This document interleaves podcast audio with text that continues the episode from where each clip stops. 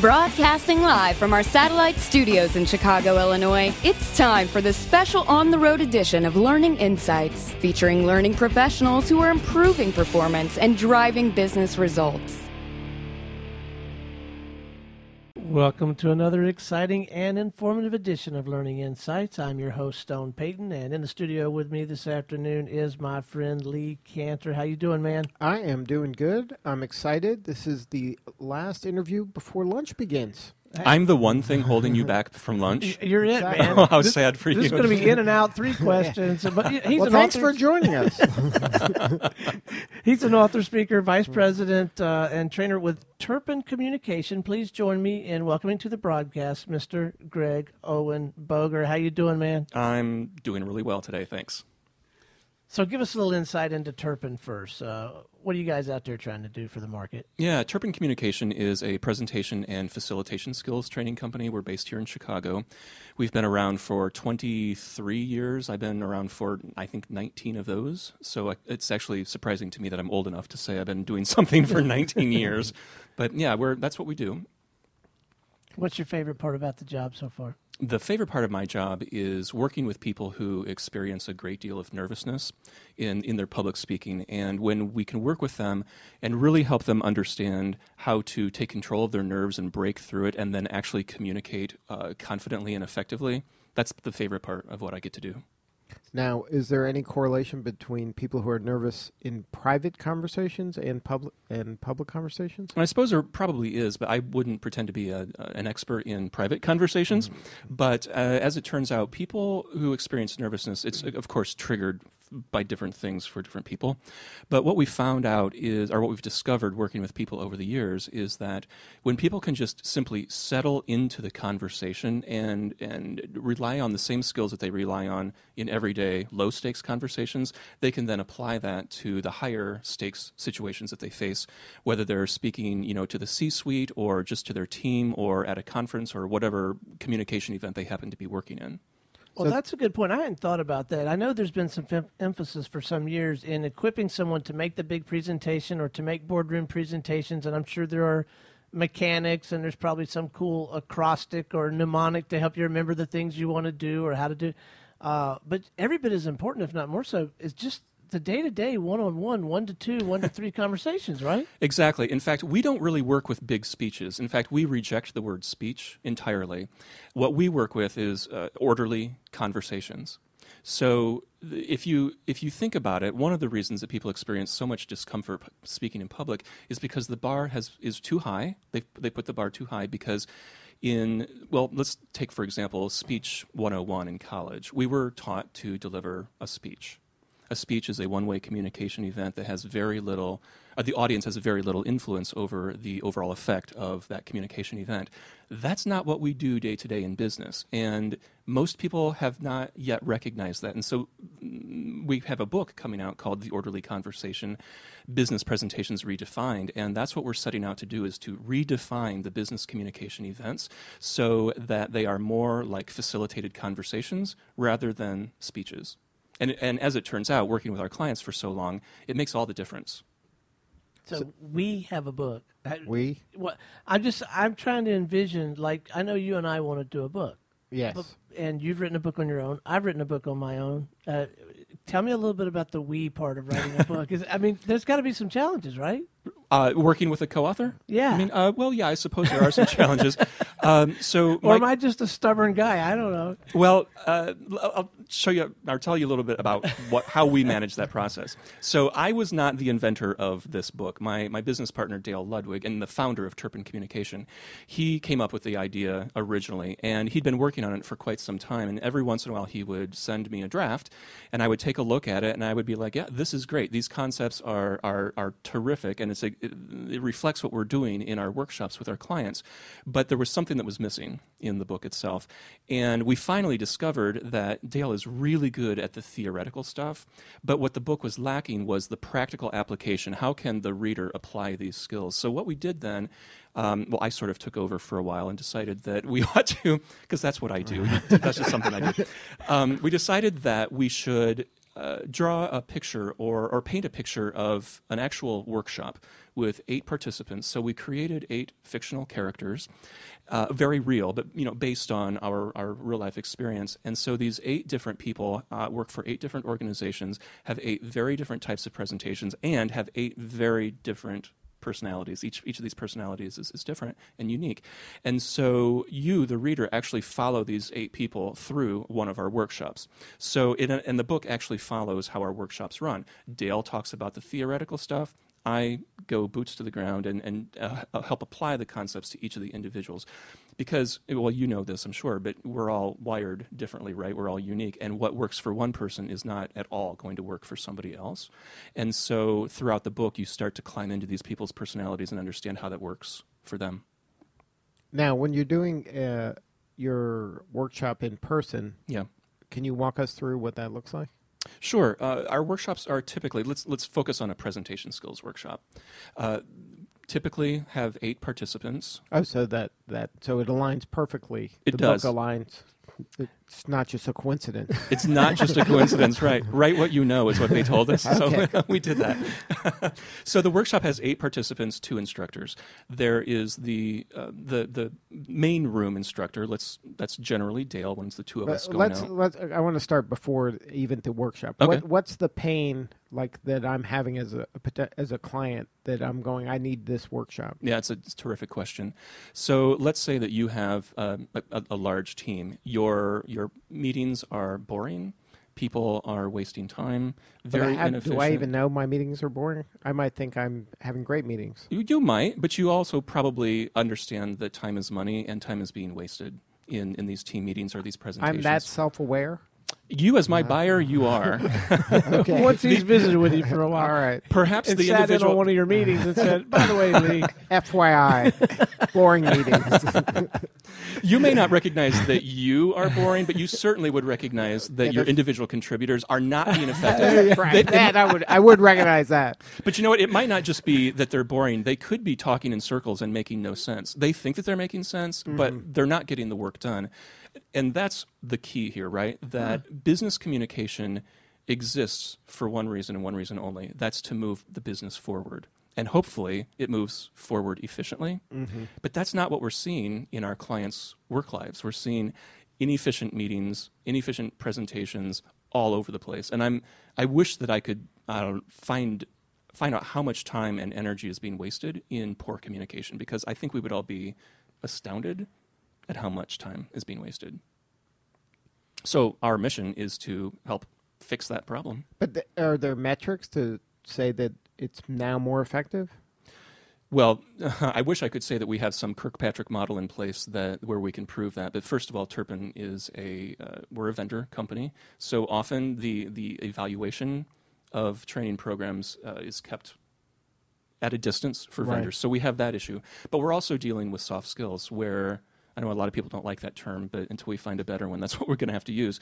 It's really difficult to to measure that. Of course, we do smile sheets. People love us. Um, we just did a program in Oakland last year or last month, last week. Boy, Wow. my head don't- just did something weird. It? it was last was- week where it was 100% five, so on a one to five scale on every single um, Mm-hmm. question that we ask. So we we certainly have the anecdotal evidence and the smile sheets, but but to prove that you know we've cut wasted time by half, no, there's there's no way we can do that. So I want to dive back into this book. Were, were, was there a chapter or two that just came together like magic, and one or two that man, it just I don't, just never thought you you guys were going to get it together? Oh, oh boy. Um, uh, I think every single chapter had had had, Had that same thing? had- Like- yeah, yeah. Like, how are we going to make this work? and And all of a sudden, you know, it all starts to sing. Um, but Dale did the initial writing, and then I stepped you fixed in. it. When I, he's right, listening. Dale? I know you're listening, Dale. no, there was no fixing. It was more about just making it more more practical, More And- better. Right. more better. And and one of the things too that we've done here to help people really climb into the workshop is we've kept our authors' voices separate. So normally when when people write books together, you don't ever really know which voice Right. you're reading. That's not the case here. It's very clear what who when Dale's speaking and when I am because there are things that we approach differently. We don't ever disagree about concepts, but we might approach it from a different angle. And then that really helps the reader because then they're kind of getting two, uh, kind of two points of view about the same thing. Yeah, exactly. And one of the things we learned from the early readers and the endorsers that that have uh, read the book and endorsed us is that they latch on to one or two of the characters and they really follow those Probably people you. through all the way through. Not not necessarily Dale or me, but eight, but the Oh, eight well, one of the participants. eight, Yeah, right. yeah. And now, are those eight people aligned like by personality type? How did you kind of draw those characters out? Well, uh, uh, we we laid out what are the major issues that our clients face. Nervousness, of course, is an easy one to get your arms around, but there are also people who are very self unaware or unaware of their self, and so they don't really understand how they're coming across. We have one of our characters um, that is actually based on one of my executive coaching. Uh, clients. I can't tell you who that is, of course, but uh, he was. They'll know it He when was they quite. read it. Yeah, he was quite the bulldozer. they probably won't know it. I, I don't think they will. not self-aware. That's perfect. But after my training, they are aware. So that's one of the downsides. And so, you know, b- the, the the beauty of the orderly conversation is that we break the communication process up into two distinct steps. There's the planning of the communication event, and then there's the facilitation of it. And this actually explains why people have such a hard time speaking in public, is because they don't understand that the preparation of the communication has to look forward to the delivery of it, but the delivery of it, because it's a two way communication, has to be flexible enough to take place within the plan that was created yesterday, last week, last month, or whatever. And so the the tension between those two extremes really plays out. And so when we were when we were trying to figure out what are these eight characters like, we knew that we needed to have half of them more comfortable on the planning side and half of them more comfortable on the conversation side. And is this a, a one day course, a two day course, a half day thing? Uh, what's the The work the design of it? I guess? Yeah, the the workshop in the book is a two day workshop, Mm-hmm. and that is the bulk of the work that we do. And if I am engaging you, is it a mistake to get the book and hand it out first? Should I should I hold on to that, and that should be part of what the people get through, as they come through the workshop, or does it really matter? Well, the book hasn't launched yet, so that's not happening until July 15th. So I'm not sure. We we don't we don't know yet. Well, I just wonder. I mean, because it sounds like they're very they're very closely related. Yeah. And I want people to get all every advantage they possibly can, but I hate to steal too much thunder from the workshop. That's the Right, well- I'm asking. there, there's no thunder in the workshop because it's not about us. It's about every individual's improvement. Right. So it's not so much about that. Uh, I would say though that nobody wants to go to another presentation skills training program. They've been beat up. Yeah, they right. they really have. They've been beat up either in in college or in the uh, I'll just say it the the the really not very good. Uh, workshops that are available that are still based from our competitors that are based on the old 101 model. And so, you know, people have been beat up. They've been told, I have to stand a certain way, I have to look a certain way, I have to gesture a certain way, no more than five bullet points per slide. Uh, those rules become um, unnecessary when you start thinking about an orderly conversation. And so, although there's skepticism for people coming coming into a workshop, we give them the permission to let all of that other crap go and just be themselves, and then figure out how can they be themselves in this dynamic communication situation. And so the skepticism might be lessened if they read the book first. That's actually what we discovered when we launched our e-learning courses. The um, the pre-work for them is that uh, they are imperfect, and we did that on purpose because we think that saying "um" once in a while or or gumming up a word or a phrase isn't that big of a deal. It's it's in your recovery where you show your your professionalism or your personality, and so we intentionally made our e-learning courses imperfect. And people love that aspect of them because they realize, oh, wow, I'm not going to have to be a cookie cutter. I'm not going to have to be like a flight attendant with these particular st- styles of gestures. I can be myself. So now, how do you purposely make something imperfect? So all of our e learning courses are video based and they're not scripted. I thought there was like typos. Oh no, it's a, it's video. So so you know, if, uh, Dale is is one of the instructors. I'm one of the instructors. He does a better job at the imperfectness. Dale, he said that. Lee said that, not me. So what what happens on the video? So we might accept uh, an imperfect take. That's that's what I mean. We always make sure that our subjects and verbs agree. We're communication experts. We ought to be able to do that. But if we flub up a word or It's real. It's authentic. It's it's it's it's more conversational. It's probably more because you care about the outcome, not exactly how it's done, right? we- we care about exactly, exactly how you get there, we don't care. So I want to read a line or two from some notes that I have on preparing for this conversation because of all of my pre-show research, and it's talking about training managers. And I know sometimes they struggle uh, about getting, and they talk about wanting to get a seat at the table, and they, uh, and I may be taking it out of context, but if I am, you can rescue it. Okay, well. Uh, but what just really caught my eye, uh, they need to get in, learn what needs to be learned, and get back to their jobs. Um, speak to that a little bit about this focus on the trainer's responsibility to learn what needs to be learned and then incorporate that into what they're trying to do. Can you? Sure. So it goes back to what I said earlier about moving business forward efficiently. Every business communication needs to do that. And we think that training is a business communication that needs to move the business forward. So the learners in any corporate training situation need to get in, learn the thing, and get out. And what we see is, and this goes back to the um, earning a seat at the table, is that learning managers and trainers are frustrated because they don't feel like they're getting the respect that they deserve from the business.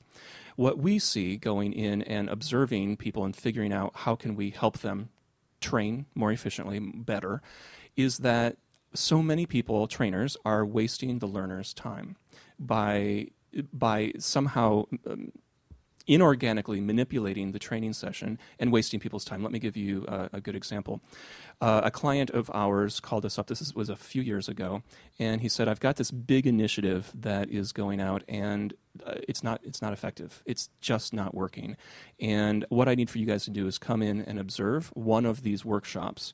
that they were they were rolling out I forget how many nationwide 50 60 70 of these of these deliveries and so our, he asked us to come in, observe, and see if we could figure out what was wrong. Well, I knew what was wrong within two minutes because, well, first of all, this particular uh, session was on July 2nd. So people had to fly in on New Year's Day to go to a training session. Ay, ay, ay. Right. So that was thing number one. It one. was But January second, what, what did I say? July. Oh, January. He's Thank just you. doing that to demonstrate a point he was Okay, making earlier. Will you leave him alone? No.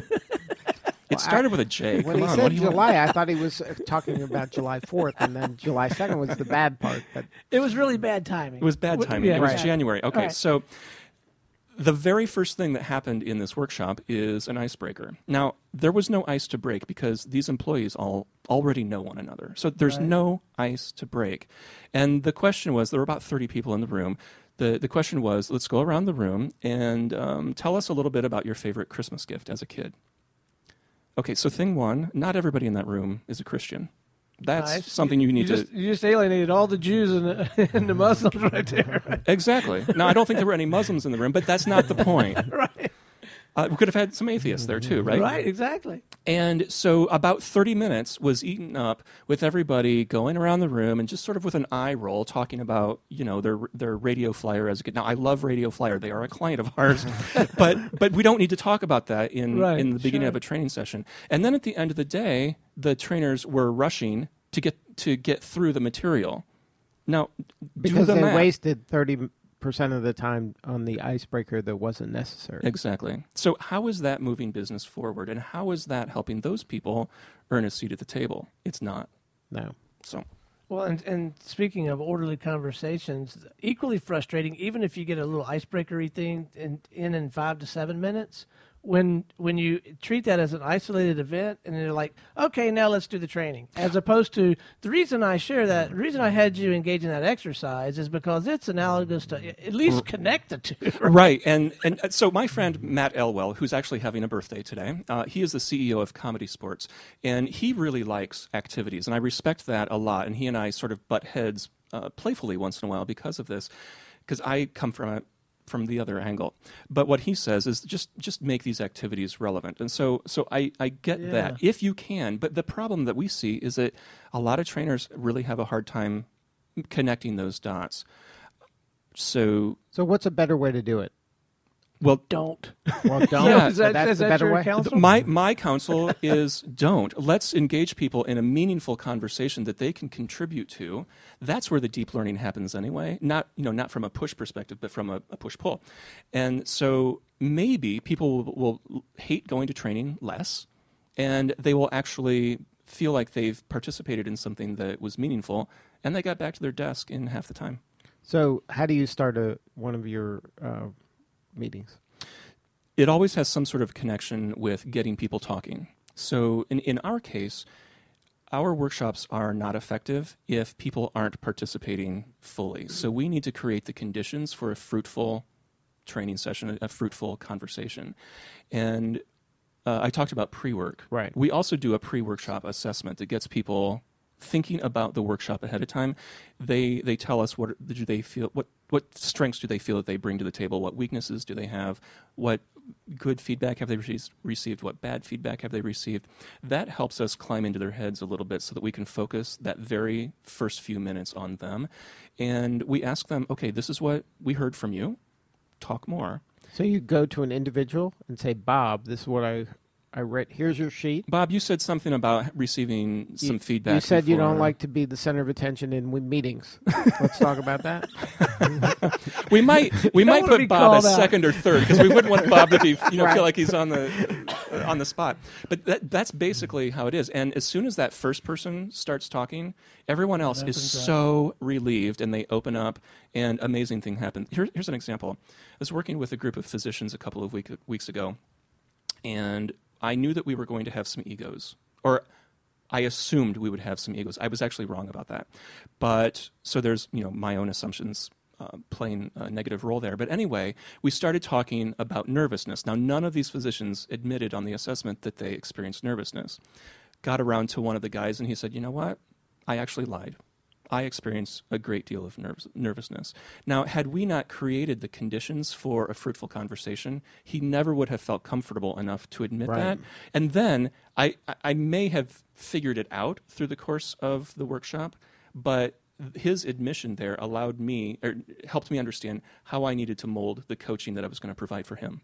And that never would have happened had he not made that admission. So I want to ask about that the the role of uh, this capacity, ability, ability, and willingness to to shift what you are going to do today so that you meet the real needs of the learner. And it, it kind of goes to that sentence I read earlier that says they need to get in, learn what needs to be learned, and get back to their jobs. Yeah. I was actually reading it a little bit differently to myself in that the trainer needs to find out what needs to be learned, needs to find out what these people really, really need. So that's how I was reading that. You were reading it Is as a needs some- assessment. yeah. Okay.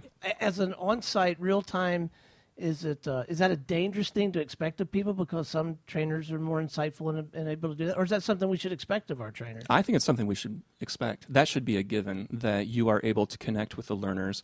What are their needs? What do they already know? What do they not know? What are they wrong about? What what adjustments need to be made in the way they're thinking about? And can we ditch the two o'clock exercise if that's not going to fulfill?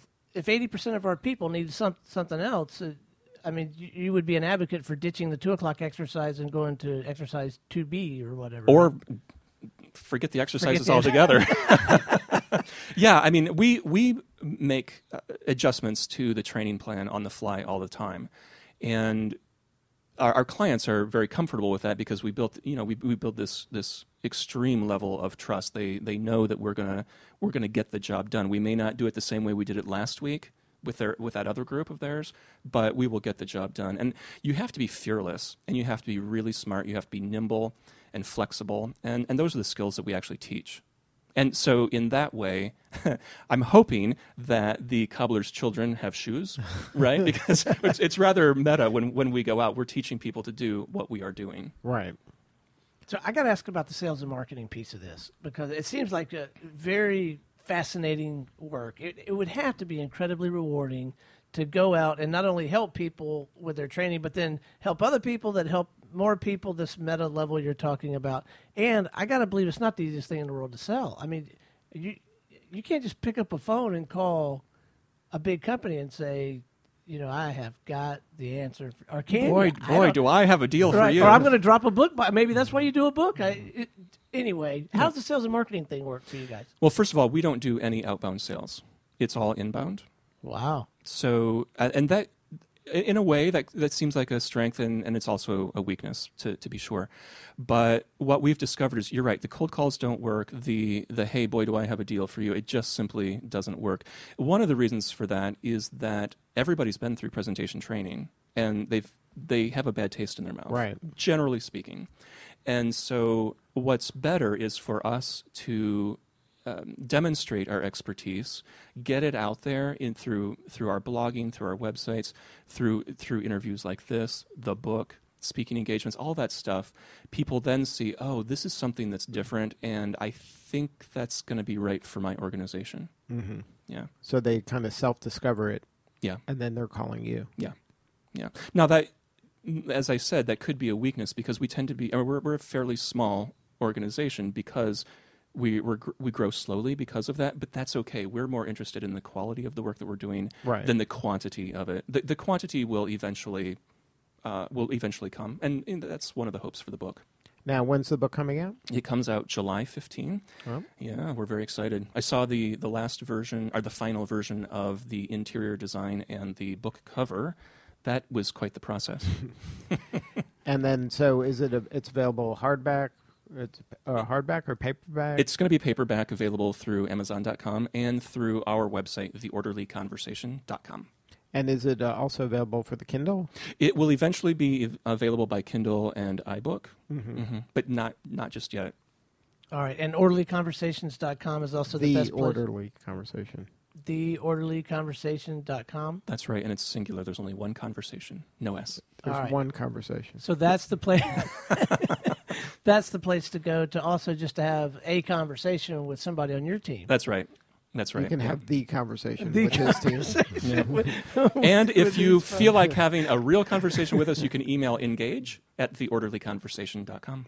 Fantastic. Well, thanks so much for coming and hanging with us, This man. was fun. Yeah, well, we got to do it mm-hmm. again. I'd like to have you come back um, after the book's been out a little while. Yeah. And talk about some of those results, or maybe have a, a client come in and talk about the, the book and their work with you. I mean, you're up for that, aren't you? Yeah, it would be interesting to see how you guys work together to improve their um, presentations. I would love to do that. Yeah.